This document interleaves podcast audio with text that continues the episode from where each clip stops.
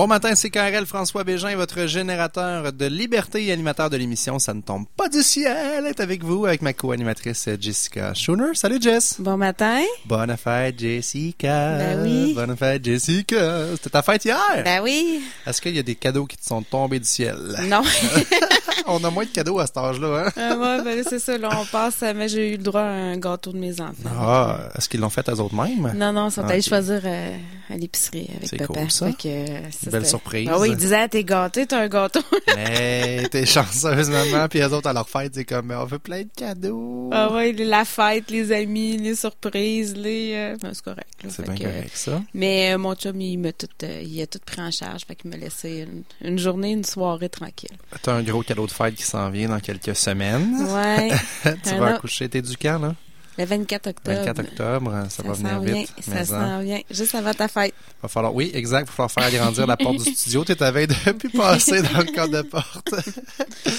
euh, donc, on a une super émission aujourd'hui. Julien Bro euh, se joint à nous tantôt de Hard Bacon. Julien qui est également chroniqueur pour divers médias au niveau finance. Donc, euh, ça va être très intéressant. Et pour la deuxième entrevue de l'émission, Myriam Vizina, qui est chiro praticienne. Myriam, dans, dans ton coin, à Stoneham. Exact. Je pense que dans le groupe aussi euh, des gens d'affaires de Stoneham. Oui, elle est très impliquée. Euh, puis elle aussi, elle a un bébé. Ah, ben tabarouette. Euh, Ouais, on va être entouré de, de femmes enceintes en Ben studio oui, ce matin. Euh, donc, je voulais euh, qu'on euh, qu'on revienne sur... euh, Qu'est-ce que j'ai là? Moi, j'ai un blanc dans ma tête. Tu sais pas de quoi ce que Ben tu oui, je sais de quoi je veux parler, mais tu m'as comme, tu m'as- comme tu m'as parlé de femmes enceintes, puis là, je suis parti ailleurs. Ça va bien! Non, en fait, euh, Jess, euh, j'ai, euh, la semaine dernière, on, ben, t'étais là, Mélanie était là aussi, on a tourné un Mhm. pilote euh, pour une émission de télé.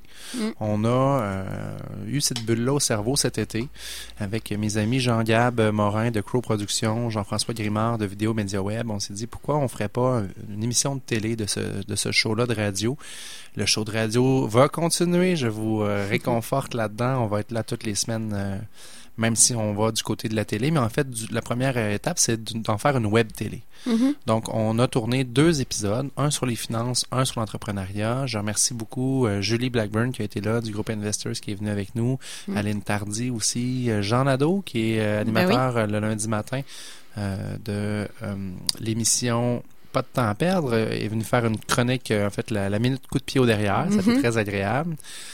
Euh, on a eu Vincent Fournier aussi, Ben oui. qui est conférencier, euh, optimisateur de performance. Donc, ça a été vraiment une belle gang. J'ai compté ça, Jess, on était 15 sur le plateau en même temps. Ouais, c'est- Puis ça prend toute une préparation, ouais. C'est euh, C'est fou. Les gens n'ont pas idée à quel point. Euh, je ne sais pas s'il y en a qui sont tombés sur la vidéo. Durant euh, durant la fin de semaine, on voit comme qu'est-ce qui se passe dans les régies. C'est comme Mhm. un régisseur là, qui est là, puis la 1, la 1, la 2, la 2, la 3. Super dynamique. Puis Jean-Gab Morin a fait une Christie de belle job avec son équipe technique, mais ça bourdonnait en studio. là. oui, c'est. euh, Moi, j'étais en arrière, j'étais avec la régie. là. Ça brasse, hein? je, je me disais chacun son métier. Chacun sa job. Oui, c'est ça. Mais c'est correct, là. Mais euh, merci beaucoup. Tu sais, parce euh, qu'il faut que tu t'adaptes, là, comme toi, t'as t'as une gestuelle assez... euh, Quand même. ben, fait que la caméra, faut qu'elle suive, mais Exact. faut pas trop qu'elle bouge, faut qu'elle soit bien cadrée, faut que, faut que ça sorte bien, faut que... Non, non... euh, Les gars sont arrivés à 1h l'après-midi, jeudi. On a tourné ça chez Élie Carrier. On remercie Fred Carrier aussi, euh, superbe entreprise euh, de Wendake. Mm. Euh, ah, C'était un bel emplacement. c'est là, super avec beau. Les hélicoptères, tout c'était comme dans le concept. On voulait avoir quelque Ben chose oui. qui, qui faisait big shot, qui faisait Mhm. liberté. euh, Ça ne tombe pas du ciel. Je trouve que le, le concept était parfait. Fait que merci Fred Carrier. On a hâte de vous montrer les résultats de ça. Ça devrait être prêt d'ici euh, la, la- la fin de la semaine prochaine. Et puis nous, ben, on part à la, à la, à la chasse aux pas mais aux partenaires dans l'émission. Mm.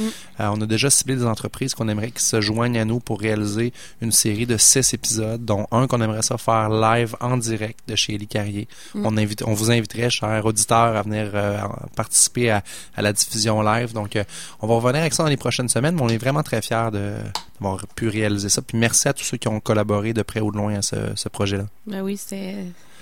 On a hâte de voir le produit. Vraiment. Moi, j'ai vu quelques petites photos en primaire, des petits extraits, puis ça va être bien, bien cool. Autre bonne nouvelle qu'on a à partager avec vous, c'est qu'à partir de la semaine prochaine, les gens de La Ruche, vous connaissez La Ruche, c'est une plateforme de financement euh, participatif, socio-participatif, euh, on va avoir la minute qui bourdonne à toutes les ah. semaines. Donc, euh, il y a quelqu'un qui est un promoteur qui a son projet sur La Ruche qui va venir ici en studio à toutes les semaines à partir de la semaine prochaine pour nous expliquer un petit peu ses étapes, son projet, ses démarches entrepreneuriales également, puis comment la ruche l'a supporté. Fait que ça va être bien intéressant. Donc, merci beaucoup aux gens de la ruche d'avoir accepté de, se joindre à nous. Ça va être un superbe partenariat. On est vraiment contents. Ben oui, une, une initiative de Québec aussi. Hein? Oui, c'est comment ça partie ici. Le SM40 des entrepreneurs euh, de la région, euh, du monde qui ont euh, du guts puis qui ont des contacts, qui se sont comme réunis pour dire qu'est-ce qu'on pourrait faire pour faire bouger les choses un peu plus à Québec. Fait que et c'est rendu, ça prend des. ça fait des petits. Ça fait des petits, c'est ça j'allais dire. Ouais, c'est ça. Je voulais pas parler de bébé là, je suis comme on, est entouré, mais ça fait des petits un peu partout. Il y a la ruche qui vient d'ouvrir à Montréal, Trois-Rivières, exactement. Donc on aura des gens de la ruche qui viendront nous en parler, mais. oui ça grossit. Donc, euh, ça mm. commence la semaine prochaine, la minute qui bourdonne, à toutes les semaines à 9h45 durant l'émission Ça ne tombe pas du ciel. Et pour les gens qui nous écoutent de Victoria, on les, on les salue. Ben les gens de CILS, euh, la communauté francophone de Victoria au BC, ben, peut-être qu'un jour vous aurez euh, la ruche BC. Ben oui. on vous le souhaite. Alors, on est en ligne avec Julien Bro de Hard Bacon. Bonjour, Julien. Bonjour. Bon matin, merci de te joindre à nous à l'émission. Ça fait plaisir. Julien, parle-nous de toi, parle-nous de ton parcours. Tu es un gars, es un chroniqueur financier, je pense, à la base. Euh, ben, en fait, je suis journaliste économique. Là. Tu sais, je parlais de, de, de, de, technologie, de capital de risque, puis de, bourse, mais tu sais, je ne suis pas tant un chroniqueur financier qu'un un journaliste économique. Exact. Journaliste économique, là, du, du, vrai côté de la clôture. Nous, on est des chroniqueurs. Là. On s'amuse, nous autres, à notre émission. Ben, ben là, j'ai sauté de, l'autre côté de la clôture. ouais, c'est ça. Comme, euh, comme journaliste. T'as défroqué, comme on peut dire. Ouais, ouais, effectivement. tu t'es parti, parti une entreprise à ton compte qui s'appelle Hard Bacon. Oui. Qu'est-ce que c'est que hard bacon? Moi, je, le mot bacon, j'adore. C'est sûr, ça va marcher ton affaire. Euh, l'odeur me vient en tête, mais d'après moi, t'es pas dans le culinaire, là. T'as mangé euh, ton déjeuner ce matin? Hein? Oui. mais, non, ça n'a rien à voir au, bacon qu'on mange avec euh, deux œufs. En fait, euh, bacon pour argent. L'idée, dans le fond, c'est que la plupart des gens, tout le monde utilise l'argent, mais la plupart des gens ne savent pas utiliser les outils de base du capitalisme, qui est si on parle d'investissement, d'acheter des obligations, il y, a, plein de gens pour qui ces choses-là leur échappent, ça leur fait peur. Euh, c'est pas si compliqué que ça, mais il y a plein de gens qui volontairement se sont dit ah ben moi ça me concerne pas. Euh, puis l'idée c'est que oui il y a des gens qui lisent le journal des affaires au Québec, euh, mais en fait il y a une grosse partie de la population qui est complètement exclue parce que puis l'industrie financière ça, ça, ça, ça, fait leur affaire parce que dans le fond ils vont euh, ça leur permet de, dire ok ben va voir un conseiller financier puis on va pouvoir te vendre qu'est-ce qu'on a envie de te vendre euh, ce jour-là. Donc l'idée dans le fond c'est de démocratiser ça, d'enseigner aux gens un peu c'est quoi la base. Euh, puis on, le, premier produit qu'on a lancé, en fait, c'est un, produit qui compare les différentes plateformes de ce qu'on appelle courtage escompte, qui, qui sont les, comptes en ligne que les gens peuvent ouvrir s'ils veulent investir en bourse, euh, puis euh, les comptes de robots conseillers aussi qui sont euh, en fait des, des, des, des, sites internet qui permettent aux gens d'investir sans faire leur décision eux-mêmes. Dans le fond, il y, a un, robot qui leur conseille euh, euh, des portefeuilles. Oui, on connaît ce genre d'outils. On a reçu à l'émission Michel Villa l'été dernier. Ça a été très agréable. moi, je suis un ancien banquier, fait que ce que tu me parles là, ça me jase vraiment. J'ai défroqué du, du, côté bancaire aussi pour des raisons similaires aux tiennes. on a une mission de vie qui se ressemble, Julien, puis je te, vraiment, je t'encourage là-dedans parce que il y a beaucoup d'entreprises puis de banques qui s'enrichissent sur le dos des contribuables dû au fait que les gens sont mal renseignés et sont pas au courant. Donc, euh, vraiment tripant ton projet. On va faire ce qu'on peut pour te soutenir euh, de l'autre côté de la 20. Euh, je voulais qu'on revienne sur ton article de la semaine dernière. Vous ne lancerez pas votre start-up en travaillant le soir. J'ai trouvé ça vraiment tripant que d'un, tu oses écrire ça parce que tu as dû recevoir des, des colères de, de, plusieurs personnes. En fait, ce que tu dis dans l'article, c'est que euh, il faut se donner à 100% puis à 300% dans un projet euh, parce que euh, de, de, partir, de démarrer un, un, projet entrepreneurial en faisant ça à temps partiel, ben, les chances que ça fonctionne sont vraiment pas élevées. Là. Fait. En, fait, puis il y a des gens qui m'ont écrit, qui m'ont dit, moi, je l'ai fait. Puis, je, je, je en plus, dans mon article, je disais, bon, je, je pense pas que, c'est impossible, mais ça l'est presque. Pour moi, moi, j'ai déjà essayé de partir des projets en travaillant, euh, je sais pas, le 50-60 heures pour une job à temps plein, puis c'était complètement impossible. Dans le fond, le, le, le, ça avançait de, de, de, de, de, de, de, de les, les pas étaient tellement microscopiques que ça avançait pas.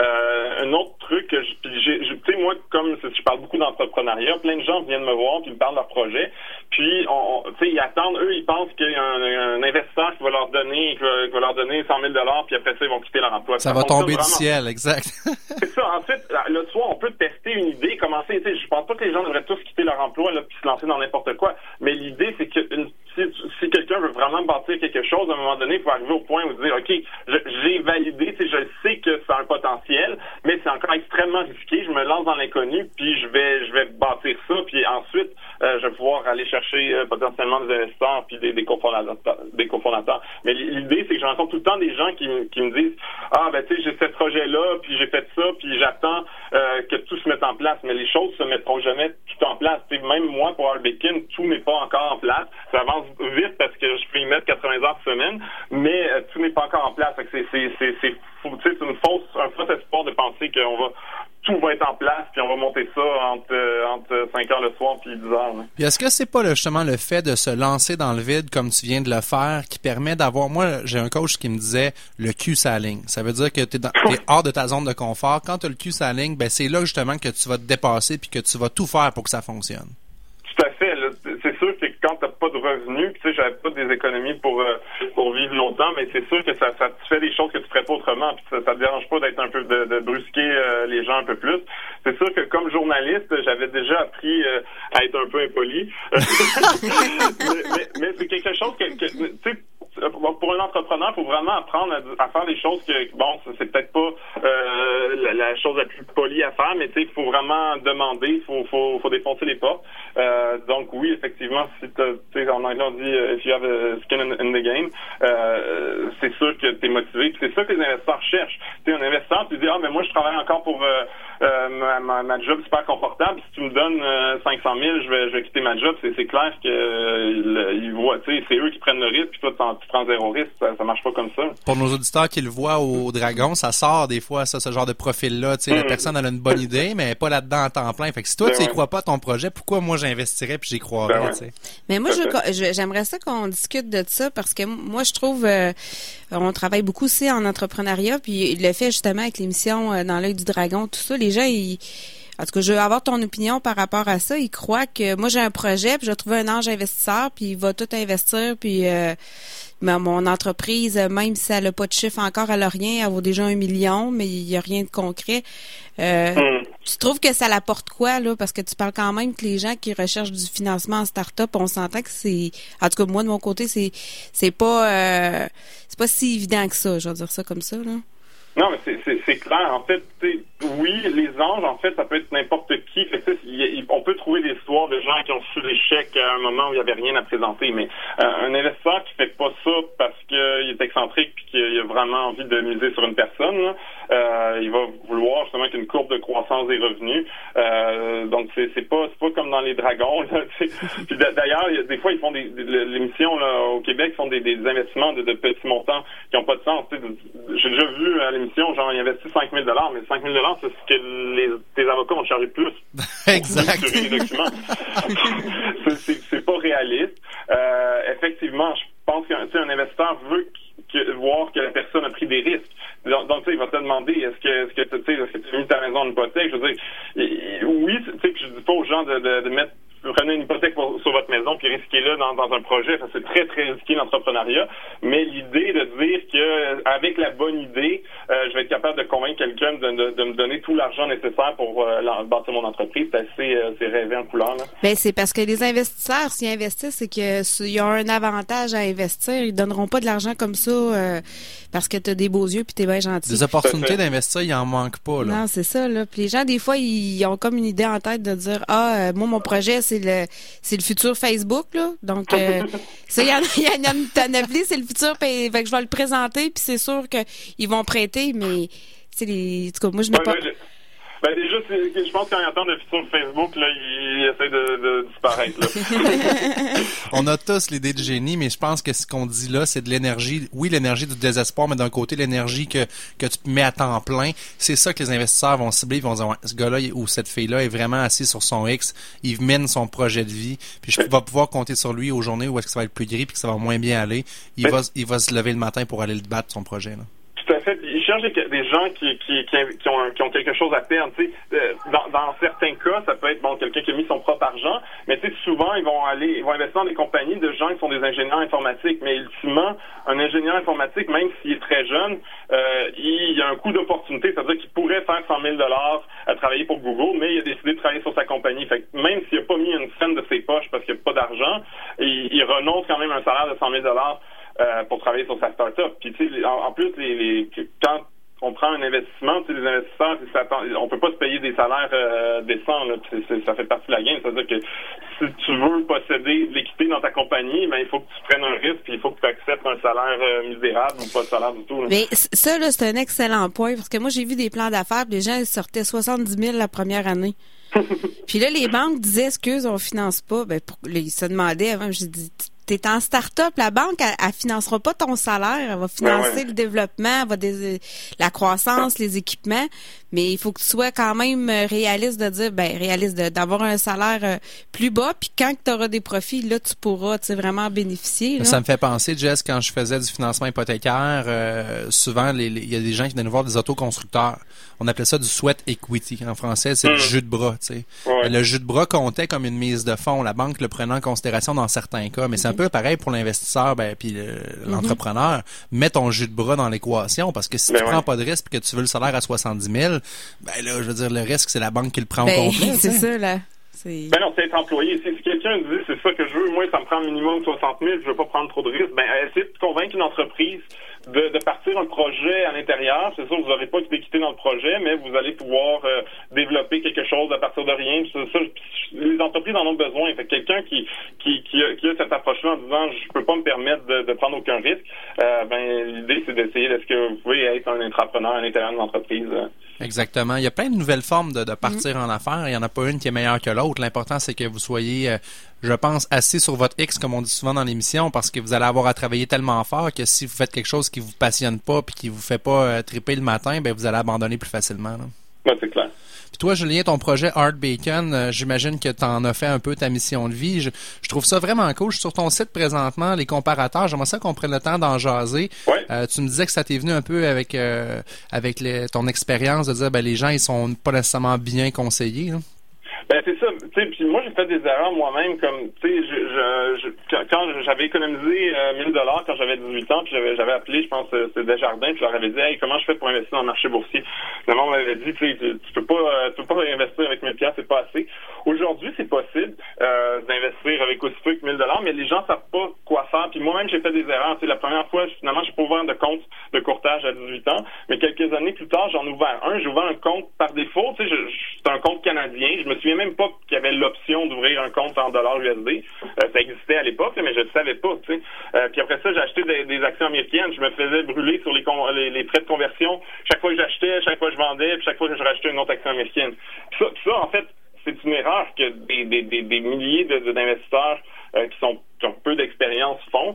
Euh, ça, c'est juste une des choses parmi tant d'autres. C'est-à-dire que euh, les, banques, dans le fond, ils veulent vous vendre les, les, les services de leur, euh, leur, leur, conseiller ou leur C'est payant pour eux parce qu'ils chargent des frais pour faire ça. Ça. Et, et, quand, et quand ils te laissent, oui, ils te laissent euh, faire ça toi-même dans un compte de courtage, mais vraiment, ils ils essaient de faire un peu de formation, mais honnêtement, ils font pas une job exceptionnel de, de, de, de, permettre aux gens, dans le fond, d'éviter les erreurs ou de, d'avoir la transparence au niveau des frais. Là. Fait que l'idée, dans le fond, du comparateur, c'est de dire, OK, ben, on va mettre c'est quoi les frais euh, les plus importants, puis on va permettre aux gens de savoir, ben, c'est, est-ce que, tu sais, souvent, comme moi, tu sais, quand j'avais 18 ans, je me suis dit, ben, je connaissais pas d'autres moyen d'investir que d'appeler ma banque. C'est souvent c'est ça. Les gens quand ils ouvrent un compte de courtage, s'en vont directement avec leur banque. Euh, puis souvent ils devraient juste regarder les prix un peu comme on fait avec les cartes de crédit ou, euh, n'importe quel produit. Et tu compares dans le fond les courtiers à escompte avec les robots conseillers. C'est quoi ton opinion des robots conseillers en général? Les gens qui connaissent pas ça, on n'en a pas parlé beaucoup à l'émission, mais euh, dans le fond c'est un, une espèce d'intelligence artificielle qui fait les placements à ta ben place selon non? C'est au Canada, parce qu'aux États-Unis, il y a un peu de, dimension euh, machine learning, Je sais pas si utilise machine learning, mais une dimension qui est euh, algorithmique, qui est plus intelligente. Justement, au Canada, là, c'est le bon vieux modèle de, on a des, des, des, gens qui sont des gestionnaires de portefeuille qui fabriquent des portefeuilles en fonction de différents profils de risque. Donc, mettons un, un profil risqué et un profil conservateur. Et euh, dans le fond, la seule chose, il n'y a pas de Robocop. La seule chose dans un robot conseiller canadien, là, euh, c'est euh, qu'il y a un questionnaire en ligne qui évalue le, profil de risque de la personne. Euh, une fois qu'on dit que la personne est risquée, ben on dit ok, ben on, on prend le portefeuille risqué, mais le portefeuille est quand même géré euh, par un gestionnaire de portefeuille. Euh, c'est une gestion passive, donc euh, ça, ça, prend beaucoup moins de temps qu'un qu'un portefeuille. Quelqu'un qui dit Hey, l'action d'Apple va monter. eux, dans le fond, ils investissent dans des dans des ce qu'ils appellent les FNB. c'est des fonds qui sont souvent indiciels. puis dans le fond, c'est une approche qui, essaie de reproduire le marché. Donc le, le, portefeuille, il, il, va faire sensiblement ce que le marché boursier fait en général. Mais, mais, c'est pas compliqué. Il n'y a pas de robot, puis il n'y a pas de. C'est juste enfin un site internet qui distribue des portefeuilles. Puis, puis le, mot, on les a appelés robots conseillers, mais on est encore loin de ça. Parce que ça existe ailleurs au, dans le monde, là. Tu sais, je pense pas qu'il y a de l'intelligence artificielle qui, je veux dire, ça existe. Mais les robots conseillers aux États-Unis, en fait, ils vont personnaliser le portefeuille en fonction de la personne. Euh, je, je sais pas exactement la technologie qu'ils utilisent, mais ça reste.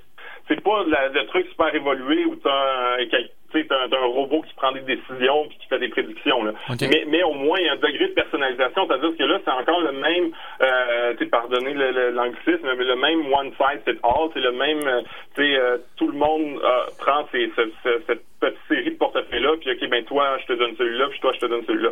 Euh, mais, mais pour moi, c'est ce que j'en pense ça, permet, dans le fond, aux gens d'avoir un portrait de ceux qui s'y connaissent pas trop. Il y a tellement d'erreurs qu'on peut faire, puis moi-même, j'en ai fait, euh, puis je me considère pas comme quelqu'un qui est super bon. Surtout quelqu'un qui n'a pas de temps vraiment à consacrer à ça, euh, ben ça permet de, de, de, de s'exposer au marché boursier avec un portefeuille diversifié et avec moins de frais.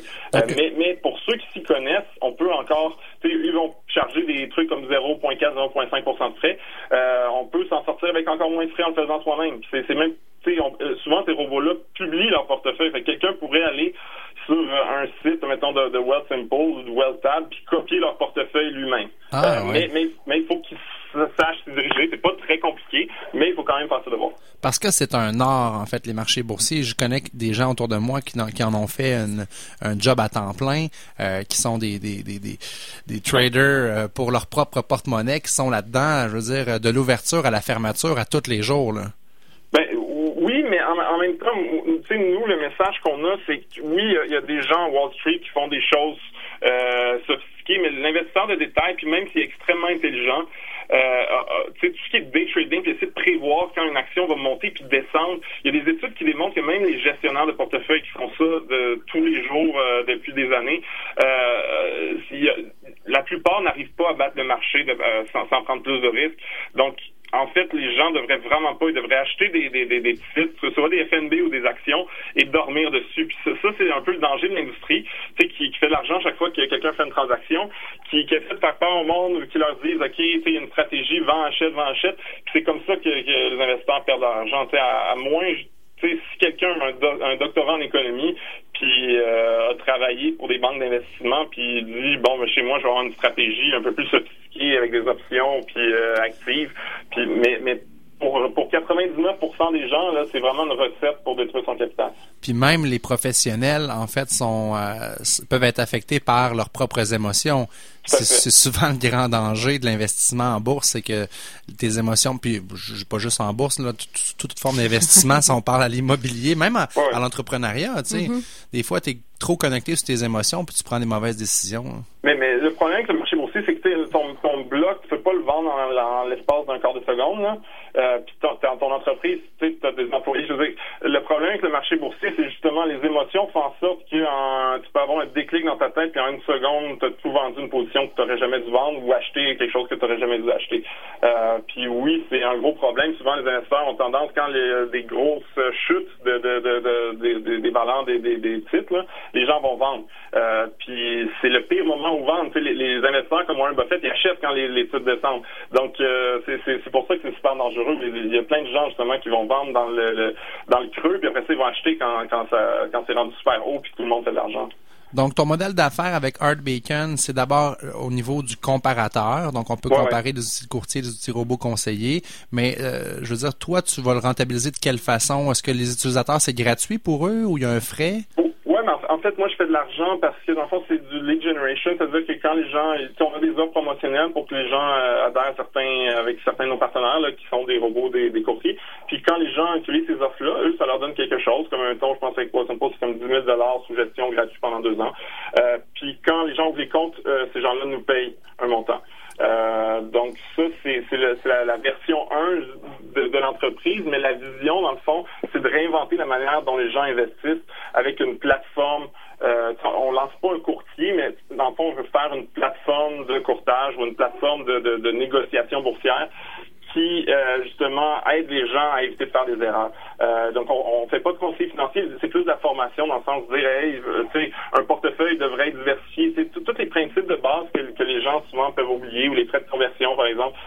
Sais, de, de, de guider les gens vers euh, quelque chose de, stratégie qui est, euh, qui est intelligente là, puis qui est, le, plus, le moins risqué possible dans le fond.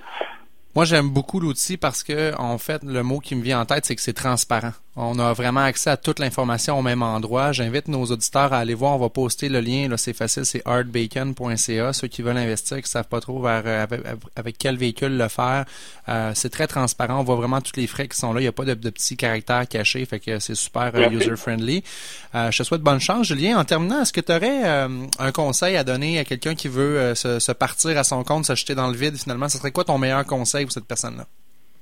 Ben, c'est sûr, tu sais, tu sais, autant je dis, pas le faire, euh, sais, faites des recherches de marché. là. La, la pire erreur que j'ai vue, puis je l'ai vue sans arrêt, c'est des gens qui lancent quelque chose, puis ils savent pas, mais il y a eu cinq entreprises qui ont lancé avec le même modèle qui ont fait faillite. Ça, ça veut pas dire, souvent, tu sais, une idée, des fois, le marché n'est pas mûr pour une idée. Fait que ça veut pas dire que cette idée-là va, va toujours être mauvaise, mais au moins de prendre le temps de parler à ces cinq personnes-là puis de comprendre exactement pourquoi ils ont, ils ont jeté l'éponge.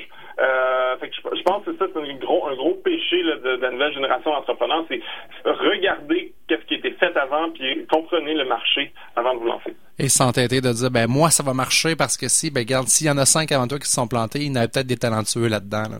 Non, mais il faut leur parler. Des, des Ouais. fois, des fois, des, des fois ça, ça, ça peut être parce qu'il y a un problème structurel qui fait en sorte que tout le monde va échouer, puis des fois, ça peut être juste parce qu'ils ont abandonné ou parce qu'ils ont eu des circonstances personnelles. Tu sais, c'est- euh, puis peut-être aussi que les conditions de marché ont vraiment changé, puis ça fait en sorte que l'idée est bonne aujourd'hui. Mais, mais si on peut pas expliquer ça, euh, ben on n'a pas fait ses devoirs. là.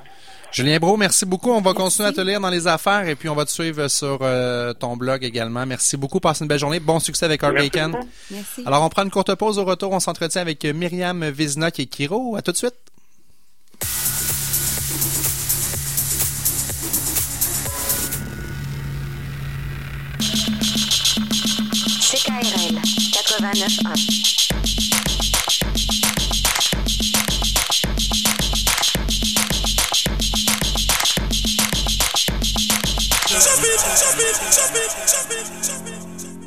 Où es-tu, ma petite? Pourquoi t'as-t-on massacré? Pourquoi t'as-t-on fourré dans cette benne à ordures comme un poison défendu? Te violer, Te violer, te lacérer, te lacérer, t'enfouir, t'abandonner.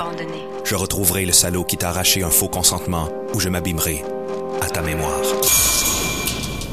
Robert Racine, L'ombre de la terre.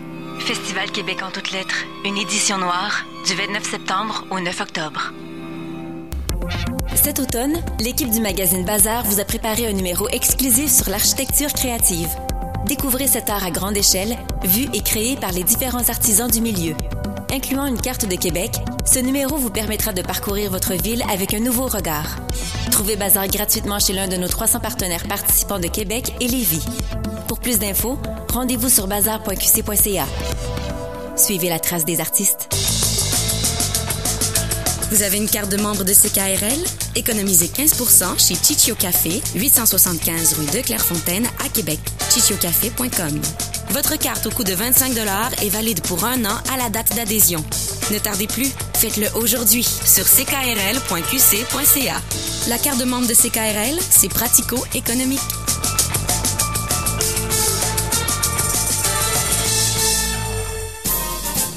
C'est le Volksfest chez Rinfraie Volkswagen Levy. Des rabais, des rabais, encore des rabais. De 1000 à 6000 dollars de rabais ou 0% d'intérêt 84 mois. Le Volksfest chez Rinfraie Volkswagen Levy. Hey, si, tu peux-tu arrêter de filmer Chris, ce tabarnak? Des fois, il y a du monde qui font pas mon affaire. tu sais. Avant ça, moi, là, j'y recolle sans voler. tu sais. À ça, je peux plus faire ça. Écarté, un film de Laurence Côté-Collins, à l'affiche au cinéma Le Clap dès le 30 septembre. J'aime pas ça, là? Mais non. Du 15 au 25 septembre, l'art performance envahit la ville de Québec. La 19e édition de la Rencontre internationale d'art performance présentera des artistes du Canada, du Pérou, de Taïwan, du Portugal, de l'Allemagne et de la Slovaquie. 24 artistes présenteront des performances au 736 rue Saint-Joseph-Est du jeudi au samedi à 20h. Les conférences CELA se dérouleront les dimanches 18 et 25 septembre à 13h au lieu Centre en art actuel, 345 rue du Pont.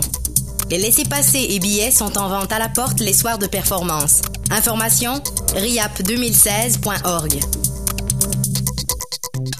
En septembre, ne manquez pas au cinéma Le Clap, Neuf le film dès maintenant, Embrasse-moi comme tu m'aimes dès le 16 septembre, Juste la fin du monde dès le 21 septembre, La Vache dès le 30 septembre. Pour obtenir les détails et l'horaire des films, rendez-vous au clap.ca. Cette émission vous est présentée par CKRL 89.1 Québec.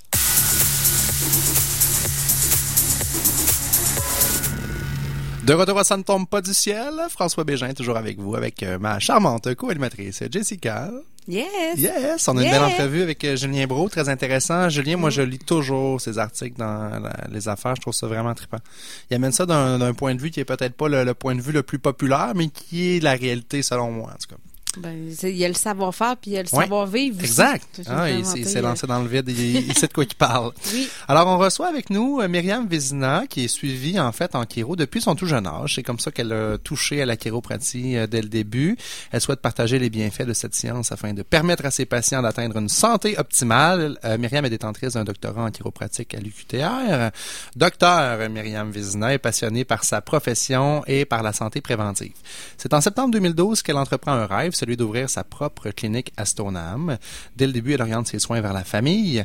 Après son doctorat, elle suit une formation de deux ans pour se spécialiser avec les bébés et les femmes enceintes. En 2011 et 2014, elle participe à deux missions chiropratiques en Haïti et en République dominicaine afin d'offrir des soins aux plus démunis. Wow, ça c'est vraiment trippant. Mhm. On en parler de ça. C'est par son dévouement et la satisfaction de ses patients qu'elle se fait rapidement connaître et développe une image de marque en soins de santé à Stoneham. Docteur Vizina, bon matin. Bon matin. Est-ce qu'on peut t'appeler Myriam? oui, oui, pas de problème. Excellent. Parce que comme ça fait toujours rire. Moi, des docteurs. Moi, je suis générateur de liberté. Je me prends pas trop au sérieux. Hein? C'est bon. Myriam, ben, merci d'avoir accepté l'invitation. Ben, ça fait plaisir d'être ici ce matin. Parce que euh, tu représentes euh, beaucoup euh, d'entrepreneurs par ta présence ce matin, de gens qui sont à leur compte. Hein? Tu es travailleur autonome, tu as une petite entreprise, une Ouais. PME dans ta maison, je pense, à Stoneham. Tout à fait. Et puis, euh, ben, même si tu as étudié en, médecine chiropratique, mais il faut que tu te démarques, il faut que tu sois bonne en marketing, il faut que tu sois capable d'attirer des clients parce qu'il n'y a pas de clients, il n'y a pas d'argent qui rentre. Exactement. Les garder aussi. Les là. garder, tes Les clients. attirer, fait que tu es les une entrepreneur. Tu es Ben vraiment oui. une entrepreneur. C'est ça. Donc ça, on n'est pas formé pour ça euh, à l'école. Donc ça, on apprend, comme on dit, sur le tas. Puis Ouais. effectivement que c'est c'est important euh, si on veut arriver à réussir. euh. Il y a beaucoup de pièges. Euh, il y a plein de pièges dans l'industrie quand tu pars en affaires. La pub en est souvent un gros piège parce que tu peux mettre des centaines, des milliers de dollars en publicité puis ça te rapportera rien. Tantôt, t'en- on en parlait en début d'émission quand j'ai fait ta, ta présentation. euh, la satisfaction de la clientèle, pour toi, c'est important. Oui, en fait, c'est ça qui est le plus important. Si les patients sont satisfaits, ils préfèrent les gens qu'ils aiment parce qu'ils veulent aussi qu'ils bénéficient des soins. S'ils sont pas satisfaits, ben la clientèle monte pas, puis euh, c'est effectivement que ça ça donne pas une entreprise qui est florissante. Le bouche à oreille fait son, son C'est vraiment ça qui est le numéro un. Euh, oui, le- le- la publicité, des fois, ça peut être efficace à certains points. Il faut choisir, mais vraiment le plus efficace, c'est le bouche à oreille. En tout cas, dans mon domaine, c'est vraiment comme ça que ça fonctionne le mieux. Est-ce que tu as aussi un travail à faire pour euh, éduquer les gens sur c'est quoi les bienfaits de voir un chiro? Est-ce que tu trouves qu'il y a un manque d'éducation de ce côté-là en partant? Vraiment, vraiment. Euh, on, a un domaine qui est encore très peu connu. Euh, puis justement, je me suis donné un peu comme cheval de bataille d'éduquer les gens, de vraiment les aider à mieux comprendre c'est quoi la chiropratique, mieux comprendre aussi comment leur corps fonctionne. puis d'ailleurs, c'est une des choses qui nous démarque vraiment chez Chiropratique Stonam. les gens le fait qu'on leur explique beaucoup, puis qui après ça arrivent à mieux comprendre leur situation, puis faire des meilleurs choix de santé aussi. Du point de vue mise en marché, c'est un défi par exemple parce qu'il faut d'abord et avant tout que tu fasses connaître ton métier, puis après ça que tu dises aux gens, ben maintenant que vous connaissez les bienfaits, venez chez nous. T'as comme deux ventes à faire finalement. C'est vrai. C'est vrai. Donc, euh, effectivement, la première des choses, c'est quand on quand on se présente, faut pas juste présenter l'entreprise, faut premièrement présenter la science, les bienfaits qu'on peut aller chercher au niveau de la santé des gens, à quel point on peut les, les aider finalement à améliorer leur vie. Quand souvent euh, l'image encore qui est qui euh, voyager de la chiropratique, c'est vraiment qu'on peut aider que les maux de dos ou à peu près, alors que c'est tellement plus vaste que ça ce qu'on peut faire. Il y a de la, en fait, c'est pas juste euh, des traitements euh, suite à une blessure. Vous pouvez faire beaucoup de prévention en chiro, c'est ce que je comprends. Ben, en fait, le but à la base de la chiropratique, c'est de faire de la prévention. Fait que je, notre spécialité, en fait, c'est le système nerveux puis la colonne vertébrale. Le système nerveux, c'est ça qui contrôle le corps au complet de A à Z. Donc, ça inclut le cerveau, la moelle épinière, puis le réseau de nerfs qui part de la moelle épinière qui va gérer le corps au complet. Ça gère pas seulement les, les muscles les et les articulations, ça contrôle tous les organes au complet. Donc, c'est ce qui fait en sorte que euh, il y a certaines personnes chez qui on peut aider à régler des des problèmes euh, d'asthme, des problèmes d'allergie, euh, des problèmes de sommeil, améliorer leur, euh, dans le fond, c'est d'améliorer leur fonctionnement global. puis, en fait, c'est ce qu'on fait vraiment de mieux en chiropratique. Puis, dis-moi, à l'université, là, est-ce que, est-ce que la plupart des gens avec qui tu étudies tout ça, est-ce qu'ils ont dans l'idée d'ouvrir leur propre clinique? Est-ce que c'est quelque chose où on n'en discute pas trop, on est plus au niveau de la profession? C'est à partir de quel moment on décide de dire je veux être seul ou mais je me souviens euh, quand quand on a gradué, on était il y avait très peu de personnes qui avaient l'objectif d'ouvrir leur propre leur, propre clinique. Même moi en fait quand j'ai gradué, c'est pas ce que j'ai fait la première année, j'ai après c'est après ça que l'idée m'est venue. Euh, il y a une petite proportion des gens qui vont ouvrir leur clinique, puis la majorité, je dirais vont s'associer dans d'autres cliniques où là c'est déjà établi mais il n'y a pas de, de, nécessairement de cours euh, sur l'horaire qui sont plan d'affaires, euh, marketing. Euh, On a, je pense, deux cours en fait dans tous nos cinq ans d'université qui servent à ça. Donc c'est vraiment. C'est très peu. Hein. C'est la base, base, mhm. base là. Ça fait penser à des notaires. C'est beaucoup de notaires, puis quand tu t'en vas... Des comptables, les notaires. Des comptables, euh, des notaires, mais t'as pas nécessairement une fibre entrepreneuriale quand tu t'en vas euh, en notariat mm-hmm. versus un avocat, j'imagine, qui est plus euh, peut-être fonceur de nature. Là. Je m'excuse à mes amis notaires, je veux pas vous dénigrer, mais c'est que naturellement, chez vous, il y a moins ça. C'est ce que j'observe de les gens que je côtoie. Mais parce que dans le domaine de la santé, il y a beaucoup de métiers de santé qu'éventuellement les gens vont ouvrir une propre clinique. Puis à un moment donné, j'avais rencontré des gens qui sont podiatres. Puis leur, leur, leur façon là, de d'aller chercher leur clientèle. Là, puis ça, je, écoute, là, je l'ai vu à maintes podiatre ou orthésiste? Non, podiatre. Puis ils faisaient, dans le fond, une carte là, de, géographique, puis ah, il y en a pas dans tel secteur, fait que moi, je vais me mettre là. Ça, ça serait une idée que je pense que la plupart des gens pourraient prendre. Fait que là, ils, se mettent là, mais aussitôt qu'un compétiteur qui arrive en face, là, ils sont démunis, là, parce que là, c'était ça leur stratégie marketing. Mais pensons à un, un dentiste. Mm. Le dentiste, dans le fond, il est un peu, euh, pas un mal nécessaire, mais un passage obligé. Hein. Tu vas voir ton dentiste une fois par année, une fois par deux ans, tu as besoin de broche, whatever. Le chiro, c'est différent parce mm. que c'est facultatif. Ben en fait, les gens voient ça encore facultatif, mais au contraire, c'est au moins aussi important que d'aller chez le dentiste. Donc, c'est juste c'est une question d'habitude de société. Donc, euh, ça a changé beaucoup. Par exemple, pour les dentistes, ça fait pas si longtemps que ça que les gens ont pour habitude d'aller là en soins de prévention. Non, si on euh, recule là, quelques centaines d'années, il y avait le scorbut, c'était pas, pas, aussi populaire. on évolue comme société. En fait, on a exactement le même mm. travail à faire en chiropratique Donc, euh, la colonne vertébrale, il y a rien de plus précieux que ça dans le corps. Donc, c'est loin d'être facultatif. C'est juste que c'est pas encore euh, intégré dans les, dans les habitudes des gens.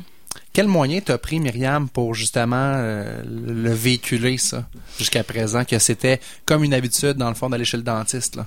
Euh, c'est évidemment beaucoup par l'éducation. Puis l'éducation, je le fais comment? Je le fais en m'impliquant euh, beaucoup à Stoneham dans euh, de différentes façons. Je pense que Jessica l'a mentionné tantôt par la, la communauté des gens d'affaires. C'est sûr que là, ben, ça me donne une plateforme où je rencontre beaucoup de gens là-bas, où j'explique à chaque fois c'est quoi la chiropratique.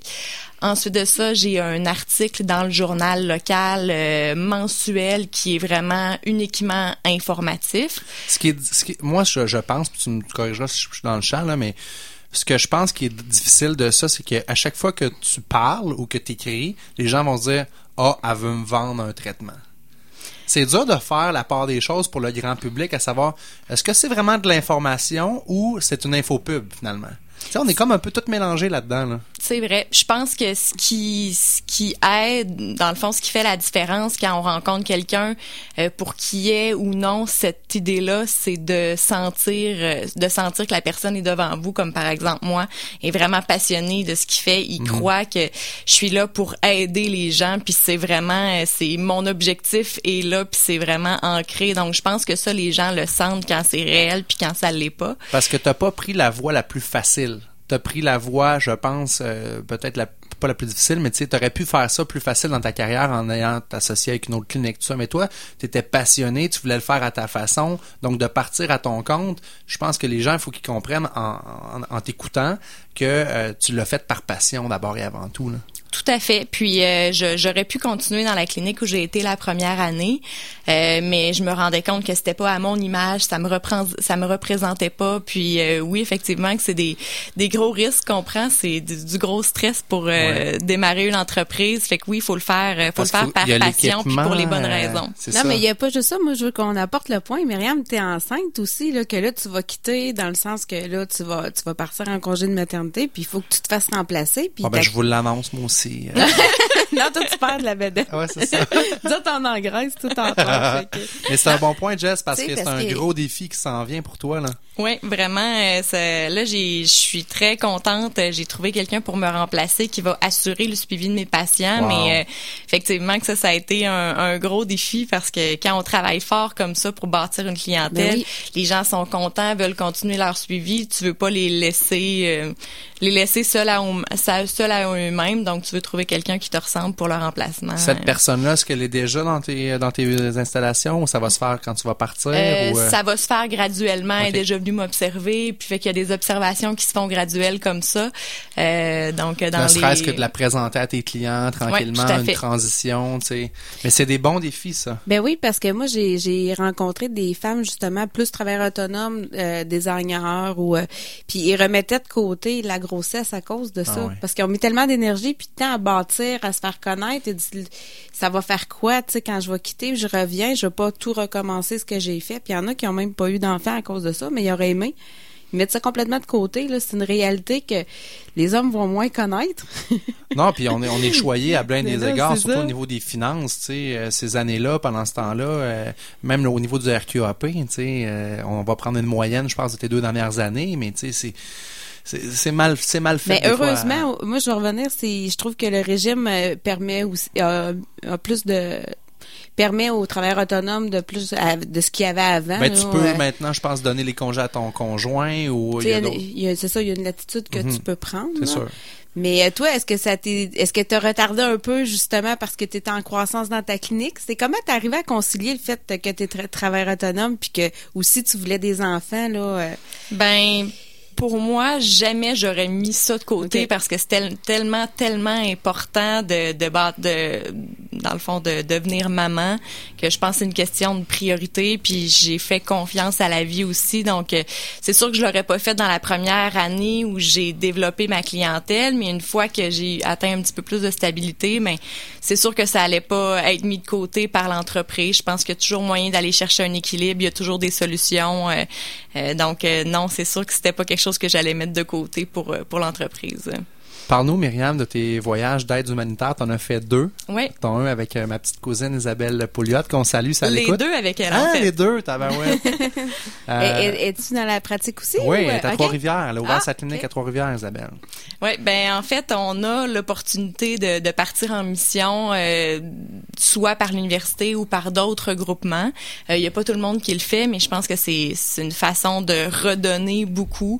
On a la chance d'avoir une, une science, euh, une profession qui peut faire des gros gros changements dans la santé des gens. Donc de partir en mission comme ça, euh, la première que j'ai faite c'est en République euh, dominicaine, la deuxième en Haïti ça change leur vie, mais ça change notre vie aussi. on revient vraiment transformé de là-bas, puis on réalise à quel point euh, on a vraiment, vraiment de la chance de vivre au Québec dans notre confort. euh. Est-ce que c'est un organisme du style Médecins sans frontières euh, qui vous qui a parrainé de l'organisation de tout ça ou euh, Euh, le- la première, euh, la première mission que j'ai faite, c'était avec Chiropratique sans frontières. Puis la deuxième mission, c'était avec un organisme euh, indépendant euh, américain. Donc, euh, il y a toutes sortes d'organismes qui en font. C'est juste de voir euh, ce qui, fonctionne avec nous. euh. Puis ça fonctionne comment la mission? Tu pars euh, comment est-ce que tu payes pour faire la mission? Est-ce que c'est eux? Ouais, c'est euh, c'est- effectivement c'est assez dispendieux. Faut quand même. euh, Puis en plus de ça, mais il faut prendre des vacances euh, de la Ben clinique. Fait que oui, c'est sûr que c'est un investissement quand même d'argent. Ok. Euh, puis une fois qu'on arrive là-bas, c'est sûr que c'est un petit peu moins organisé qu'ici. Donc euh, les gens, euh, il y a une petite publicité qui est faite là-bas. Donc les gens savent déjà qu'on arrive sur place, qu'on qu'on s'en vient. Puis les gens font littéralement la file puis embarquent un par-dessus l'autre, un, pas- un Ouais. par-dessus l'autre. c'est une technique chiropratique On en fait cinq en même temps. je vais dire plutôt un après Ah, l'autre sur la table, mais les gens font littéralement la, la, la file d'attente là pour euh, pouvoir se faire euh, ajuster.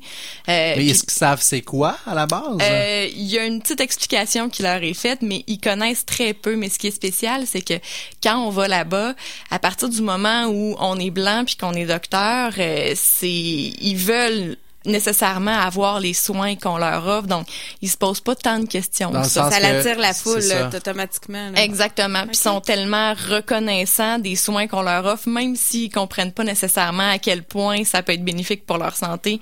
Je pense qu'ils sont reconnaissants juste de savoir qu'on est là pour les aider, qu'on se déplace pour eux.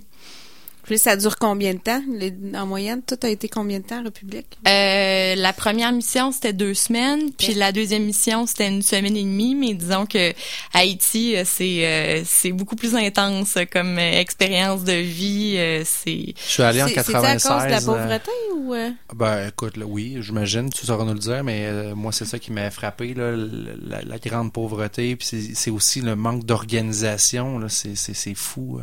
La, la pauvreté en Haïti, c'est euh, oui, c'est c'est vraiment ça qui est le plus marquant. Euh, Ils mangent, la majorité vont manger un repas par jour, puis c'est toujours la même chose à tout, dans le fond, à tous les jours, à tous les repas. Euh, ils ont un morceau de vêtement ou souvent pas de souliers. Euh, ils vivent tous sur un plancher. C'est vraiment euh, très très différent. Quand on va par exemple en République, ben on a l'impression que c'est pauvre, mais quand après ça on va en Haïti, on a l'impression que la République dominicaine est riche. Là, donc, Ouais. Euh, assez, Tu reviens euh, transformé d'un voyage comme ça, je suis convaincu. Tout à fait. Tu as été du côté dans parce que quand tu vas dans des pays comme ça, moi je l'ai pas fait nécessairement en touriste, mais tu peux voir qu'il y a des resorts très organisés. Tu sais, la pauvre, la grande pauvreté extrême qu'on côtoie la grande richesse extrême aussi. Souvent, c'est les contrastes, moi, qui m'a marqué à Haïti là, quand je suis allé. hein. Nous, les endroits dans les, lesquels on est allé, on n'a pas vu de richesse du Mhm. tout. Donc, j'ai j'ai pas vu le, le, le Le- côté le marquant entre entre les deux, deux. ouais, là, ouais. Non, c'est Mais, ça. Mais... je, je voudrais juste parce que je connais quelqu'un qui est allé justement là, pendant au Mexique aussi, puis ça l'a un peu. euh, il dit c'est vraiment des leçons de vie. Là-bas, l'eau, ça fonctionne comment? Euh, je, je peux pas expliquer en détail. Ce Mhm. que je sais, par exemple, c'est que ils se nettoient dans les, dans le, le- le- une rivière dans laquelle ils vont laver leur vaisselle, ils vont faire leurs besoins. Ou Mhm. donc tout se fait à la même C'est place. L'eau potable, je sais que c'est très très très très compliqué pour eux, mais j'ai j'ai pas assez vécu avec les gens là pour Mhm. pouvoir euh, pour pouvoir le dire. Nous, on vivait sur une base militaire là, là-bas pour notre sécurité parce que c'est pas un pays qui est très très sécure là. OK. Parce que c'est ça, mon ami, lui, était chez des gens qui habitaient, puis il disait, écoute, quand tu te laves dans des bassins d'eau, là, il dit, la, la première affaire, j'avais hâte de, quand je suis revenue après trois mois, c'était de prendre une douche chaude. Ouais, il dit, c'est drôle, là, tu sais, il dit, on- tout le monde prend ça pour acquis, puis on se dit, euh, tu sais, on, ils pensent même Ah, pas. l'électricité, Mais non. euh, tu sais, pensez, là, juste, c'est con, là, mais la pyramide de Maslow, là, avec le, Mm. le Wi-Fi rajouté à la base, là, mais c'est parce qu'on est rendu qu'on s'en rend pas compte à quel point Mm. si on avait juste pas le Wi-Fi, là, on parle de luxe, là. On parle pas d'électricité, de non, se loger, de, de se nourrir, de se vêtir, des besoins vraiment de base, mais quand tu côtoies ça, tu reviens chez vous, tu fais comme, ouais, on est, Ben on est moi, choyé, honnêtement, les premières semaines en revenant à la maison, euh, j'étais pas à l'aise chez moi dans mon confort. Quand je faisais la vaisselle, je, je j'en revenais pas de la quantité d'eau que je gaspillais quand j'allais aux toilettes, quand je, je prenais ma douche. C'est vraiment, euh, c'est un choc. Puis c'est ça, c'est, c'est, ça fait réaliser beaucoup beaucoup de choses. Mais en- mais en- T'as-tu pris ta vaisselle pour aller à la rivière ou à la- semble l'avoir à Stoneham dans Jacques Cartier en train de laver sa vaisselle, ça serait super. Je veux qu'on revienne. Tantôt, tu as dit quelque chose que j'ai vraiment euh, trippé, c'est que tu as dit, ben, tu en as dit plus qu'une, mais ça, c'est, c'est, ça, c'est bon dans peu importe ton domaine en entrepreneuriat, c'est que les gens vont d'abord t'acheter toi.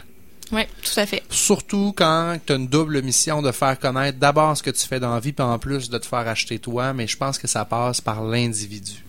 De t'impliquer. Tu es une fille qui est très impliquée, Myriam. On parlait de la, de la CATS, Mhm. la communauté d'affaires, mais ça, c'est bon parce que moi, je l'ai réalisé sur le tard. Là, je me suis beaucoup impliqué dans la jeune chambre de commerce. ok? Puis les premières années, j'étais membre de la jeune chambre. J'allais à des activités, puis je virevoltais à gauche puis à droite. Puis ça m'a pas rapporté grand business puis grand chose.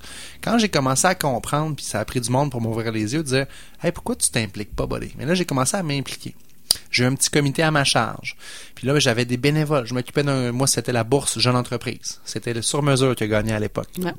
On a gagné la bourse Jeune Entreprise. On avait passé cette année-là la bourse de 20 000 à 50 000, je pense. Mais moi, j'ai fait ça comme leader du comité, puis j'ai des bénévoles qui m'ont vu aller, qui m'ont vu me donner corps et âme dans du bénévolat. Qu'est-ce que je- ces gens-là se sont dit? Ils se sont dit, si ce gars-là, il est hot de même dans du bénévolat, ça se pourrait qu'à son travail, il soit ça à coche aussi. Fait que c'est ce déclic-là qui m'a permis, moi, de doubler, tripler mon chiffre d'affaires, d'aller chercher de nouvelles clientèles parce que je me suis prouvé dans d'autres choses à l'externe de mon travail. Je pense que c'est ça qui permet d'a- d'avoir du succès en affaires aujourd'hui. C'est une des pistes, en tout cas. Oui, ben euh, vraiment en m'impliquant dans la communauté à Stoneham, puis même au début j'étais impliquée dans d'autres regroupements d'affaires.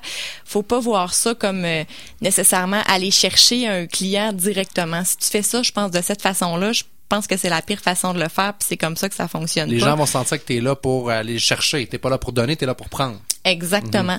Fait que quand tu quand tu y vas juste en donnant puis aussi en allant juste chercher de l'expérience parce que tu es en contact avec d'autres gens de d'autres gens d'affaires, juste ça c'est de on retire beaucoup beaucoup en faisant ça. Euh, je suis impliquée aussi dans l'organisme quand on s'active à Stoneham qui euh, qui s'occupe des saines habitudes de vie.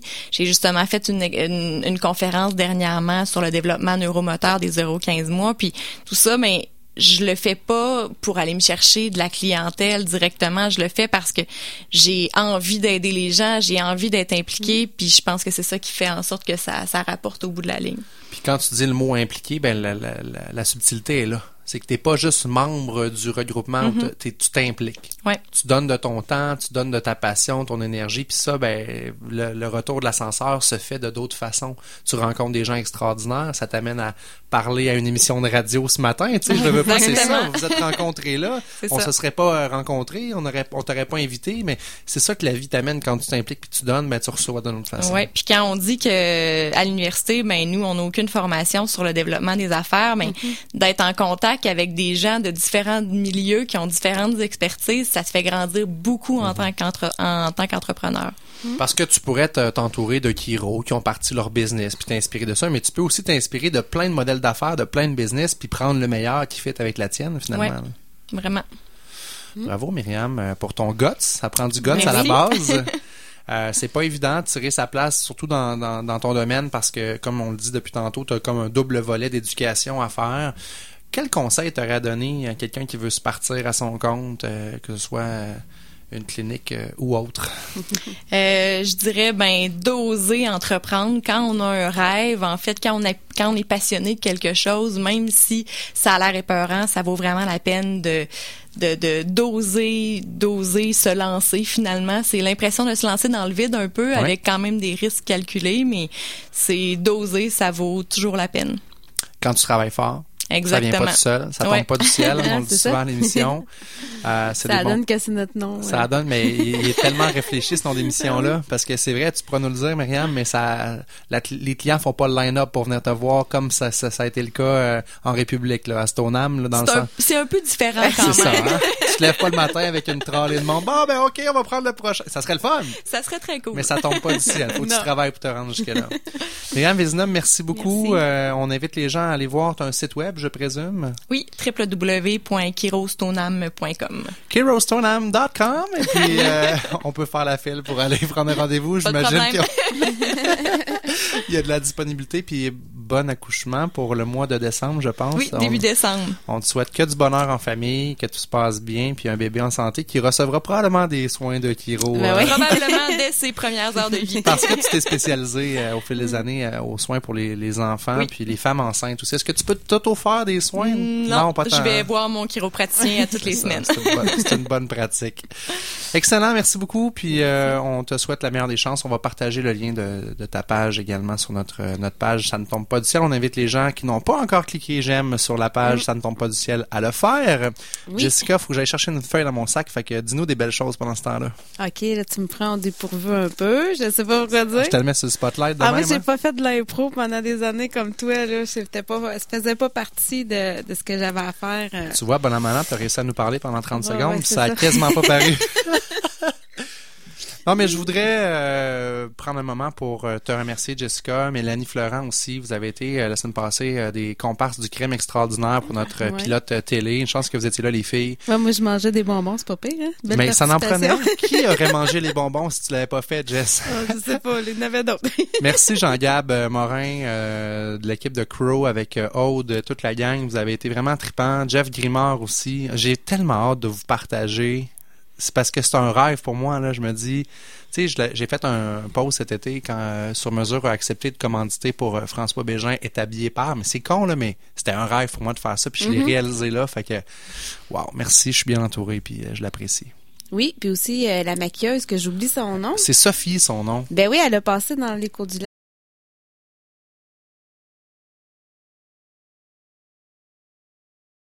Sophie son nom. Ben oui, elle a passé dans les cours du lac.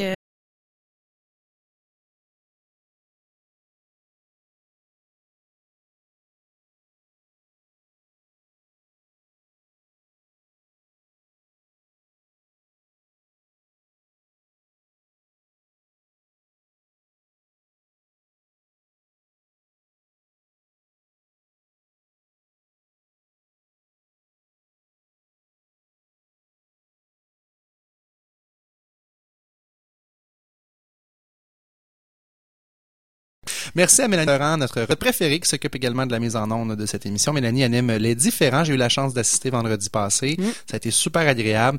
Donc, c'est une émission ici à CKRL le vendredi 9h, une émission sur les différences dans la société à ne pas manquer. Et comme je vous dis souvent, l'argent, le succès, la liberté.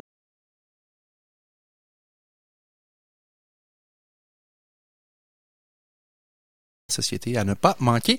Et comme je vous dis souvent, l'argent, le succès, la liberté.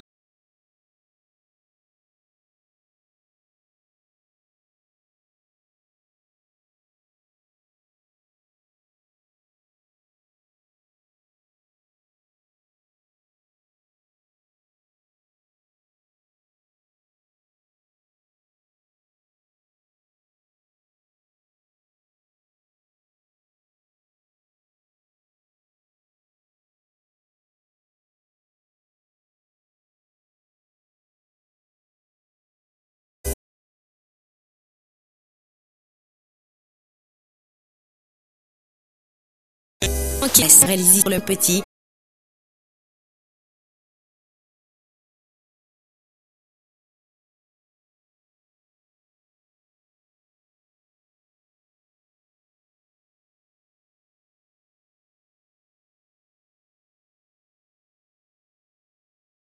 Vue, l'émission vous est présentée par Audiolite, le spécialiste en son et images de haute fidélité. Audiolite, 50 ans de tradition et d'innovation. Visitez notre page Facebook audiolite.qc.ca. Où es-tu, ma petite? Pourquoi t'as-t-on massacré? Pourquoi t'as-t-on fourré dans cette benne à ordures comme un poison défendu? Te violer, Te violer, te lacérer, te lacérer, t'enfouir, t'abandonner. Je retrouverai le salaud qui t'a arraché un faux consentement ou je m'abîmerai à ta mémoire. Robert Racine, L'ombre de la terre. Festival Québec en toutes lettres, une édition noire, du 29 septembre